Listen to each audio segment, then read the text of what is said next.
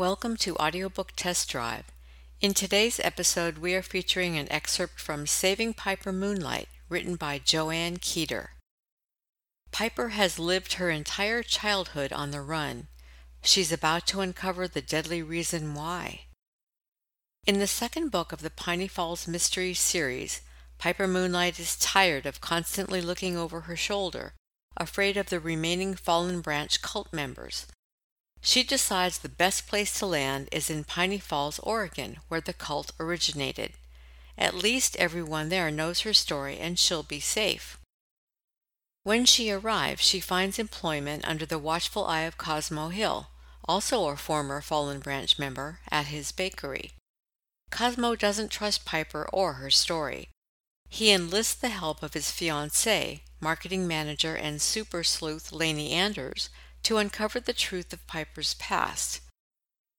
Lainey and Cosmo soon discover there are still shocking secrets buried within the layers of the former cult. As those secrets come to light, those who keep them will stop at nothing to stay hidden. The ugly truth of Fallen Branch will force Lainey, Cosmo, and Piper to make unthinkable choices to save themselves and the life they know in Piney Falls. And now for your listening pleasure an excerpt from Saving Piper Moonlight. 2. Present day. Piney Falls, Oregon. Just set my latte on the table.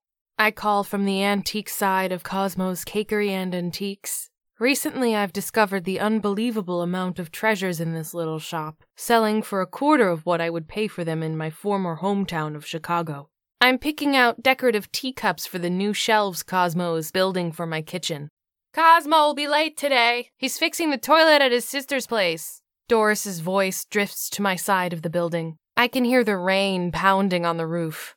In the rainy season, it can come with such force it shakes the building, and you'd think one of the four horsemen of the apocalypse just showed up. I'll be leaving that out of the new brochures we print for visitors. My mind drifts to the scene last night, how we steamed up the windows in my car like two experimental teens instead of 40 something almost lovers. I stopped our tryst when he wanted more, even though the thought of him pushes an electrical current through my body. I haven't yet told him my darkest secrets, even though we've been together for almost a year. Engaged, in fact, thanks to his impromptu proposal after we'd solved a hundred year old mystery. Thanks, Doris. He told me he'd be late. I'm meeting them today. Nobody has less sense of time than my neighbor and best friend, monochromatically dressed November Bean. Today will work to my advantage. She's quirky, but I've never experienced a friendship before like the one we share. I hear the jingling of the door and November's loud snort. It took several months before the sound didn't make me cringe. Hi, Doris. Make me a mocha, please. And just the Pluto peach scone today. I'm starting a new diet. They should study November Bean for her superhuman metabolism. I peek my head around the corner. Vem, give me a minute. I've got to find the mate for this saucer. That's my latte on the table. When I return with a hand painted rose china cup and its saucer mate, she is plopped down in front of my drink, her frizzy hair engulfing my mug. What's with the almond milk? she asks with disgust. Do you want to try it? I know better. Maybe just a taste. She gulps down half my drink in one slurp. My pride overrides my need to shop, forcing me to sit down and pull my cup in front of me. Without the decorative foam she has consumed, it's just an unappealing coffee. It worried me when you called, especially during your hour of giggle meditation when you're not to be disturbed. There's a significant event happening, Lainey. We need to speak immediately. The word significant makes Vem itch, so she promised it would only be used for emergencies. Yes, I have an announcement. She takes a bite of my scone before hers is placed blessedly in front of her. It was important, and I was hoping your boyfriend could join us. She pushes a stray piece of my blonde hair behind my ear with her finger, then begins primping my ponytail. He's not my boyfriend. I bat her hand away. We're not 15. Fine. Your fiance, is that better? I wanted to tell him at the same time. I'm in the middle of Word Waste Not Month, trying to fine tune what comes out of my mouth. Word refuse is just as bad mentally as physical garbage. It can pollute the landscape of your psyche, don't you know? She glances at her lime green watch, in complete color agreement with her lime jumpsuit, glasses, and headband. Okay, you'll just have to repeat this to Cos. Today, I'm teaching a midday moan session, and I don't want to keep my students waiting. She looks at her watch again, then sighs. I'm going to have a house guest soon, a very important one. I try to picture someone who would willingly stay in her house, game for all of her peculiarities. I'd like to hurry home myself to listen to all of her student moaners. Ten to twelve people attend her classes each week. Who is coming? A friend from California? November rolls her eyes. You're a terrible guesser, so let's not waste time on that game. We started a newsletter for former members of the Fallen Branch commune. It's called New Leaf. We keep track of everyone who wants to stay in touch. In the last issue, there was an article about one of our former members who needs our help. I've invited her here. I feel soft lips on my neck. There's a newsletter? The hairs rise on my arm as I turn around to face Cosmo Hill, the other half of my first real relationship, holding on to my chair. It doesn't matter how long it's been, he still makes me molten inside every time I see him. Last night was delightful, he whispers in my ear as he sits down. I sincerely hope I'm not blushing. You don't know about the newsletter? You and your sister should be on the list. What's your email address? November pulls out her phone and licks her finger before preparing to type. I don't have one. Seems like a waste of time. I've got better things to do. He pulls up a chair and stares at me admiringly. It used to make me uncomfortable. Now I just expect it. That's the problem right there. I can help you get one. I'll bring my special guacamole with cheddar sauce and we'll make a party of it. She glances at him hopefully. Cosmo shakes his head. What about Cedar? She continues. She's got to have an email to be our marketing guru. Cosmo, do you have your sister's? Forget it. I should know better than to ask you. Lainey, do you have her email address? Um, I. I struggle to focus on something besides Cosmo's ice blue eyes. Yes, I'll get it for you. Tell us about this person staying with you, an old friend? No, not a friend. She was the last baby born in the Fallen Branch community two months before it disbanded. Zion anointed her his successor. After things broke apart, her parents tried to disappear like so many of us. A fringe group called Broken Branch, whose slogan is, like Fallen Branch, but better, found her family. She's been harassed frequently ever since. Doesn't matter where she moves, they always find her. After years on the run, the poor girl and her parents came up with a great plan. Why not hide in plain sight where people know her story already and will protect her from the crazies? And why does this concern us, November Bean? Cosmo's eyes narrow perceptibly. You're not involving my fiance and me in your crazy schemes. Lainey's busy with my sister, getting this place on the map as a tourist destination, and I've got the bakery. November stands up and puts her hands on her hips. Cosmo Hill, you of all people know what it's like to be ostracized because of something you didn't do. This girl needs us. I hate when people remind Cosmo of his years in prison. After we found Zion and proved Cosmo hadn't killed him nine months ago, I thought it would end. It didn't. He's still known around town as the toxic guy who went to prison for 20 years for murder. Some folks drive to tell him for coffee just to make that point. Vem, you know this is a sensitive topic. Leave Cosmo alone.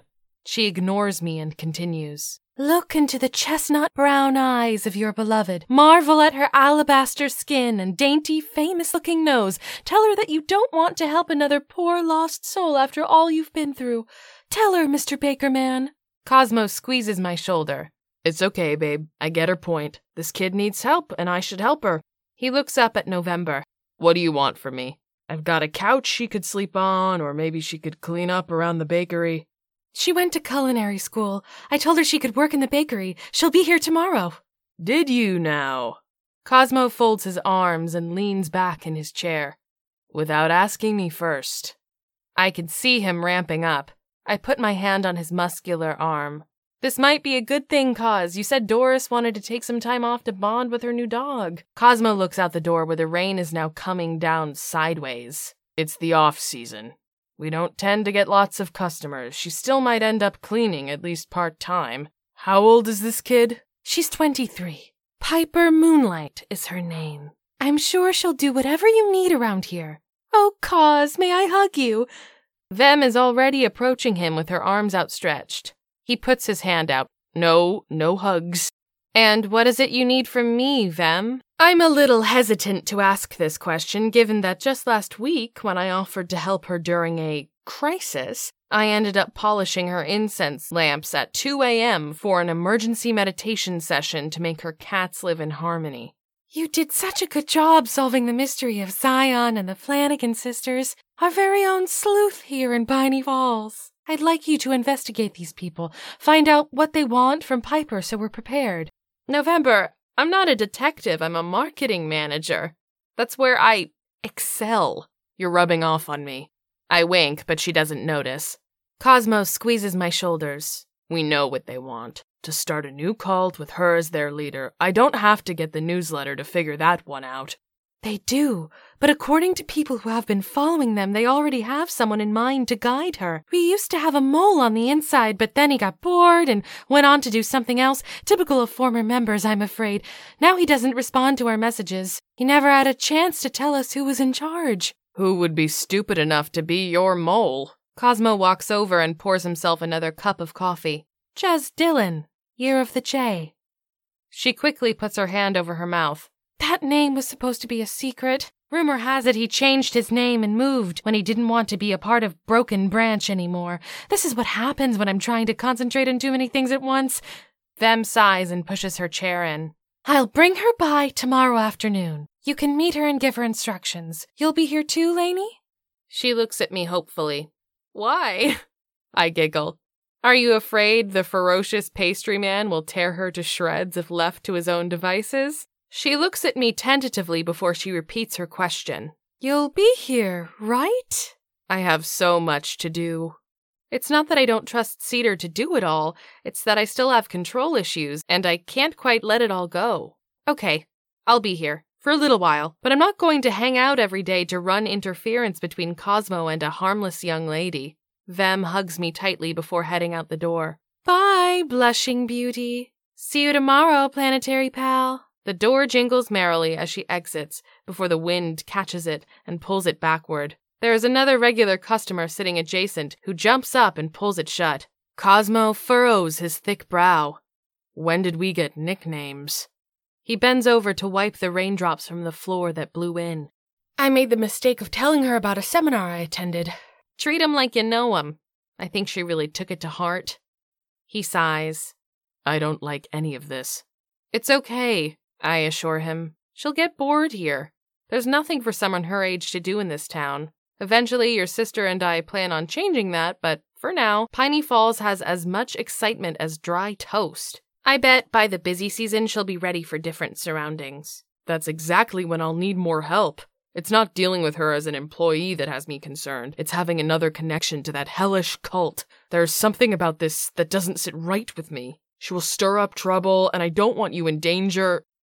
Cosmo stands tall and puts his hands in the pockets of his faded blue jeans. I smile. It's hard to get used to having someone in my life. In the months I've lived here, I've gone from being a workaholic to finding friendships and a man I never allowed myself to dream about. Things have been almost picture perfect. You don't have to worry about me, Cos. Before I came here, I lived in the middle of a big city all by myself, and I managed just fine. You weren't dealing with rabid cult members there. If they are half as crazed as the people in the original Fallen Branch, they are capable of anything. He walks over to the window and looks out at the sheets of rain battering the street, running his fingers through his thick, silvery hair. Which is why I actually agree with Vem for once. You need to be here when she arrives to make sure I don't say something stupid. She's also got a point about investigating this girl and her family. See where they've been, what other things they've been up to since Zion upended their world. No, Cos, I don't have time. Cedar and I are working on selling Fallen Branch, and I. Don't you think that is exactly why they would start to sniff around? I don't think it's an accident this kid is coming to town right now. Maybe Zion sent out a signal through someone at the jail to lure them back. Not once in my life before moving here did I think of myself as a detective. But somehow, researching the Flanagan sisters, who founded the town of Flanagan, which eventually became Piney Falls, got my juices flowing. It was like a drug, luring me in a little more every day. I had to keep going until I figured out Zion's connection to the past and all the secrets of Fallen Branch. Secretly, I'm intrigued by this potential new piece of the puzzle. He comes up beside me, encircling me in his meaty arms. I feel at home in this space. Think of it as a favor to me. You are my world, he whispers in my ear. Okay. I'll look into it. In my spare time. Just don't expect anything earth shattering. This isn't going to be another big mystery to solve, just a simple background check on a family that's probably as normal as you and me. We hope you enjoyed listening to this excerpt from Saving Piper Moonlight. If you would like to hear the entire audiobook, it can be purchased at Amazon.com, Audible.com, and iTunes.com.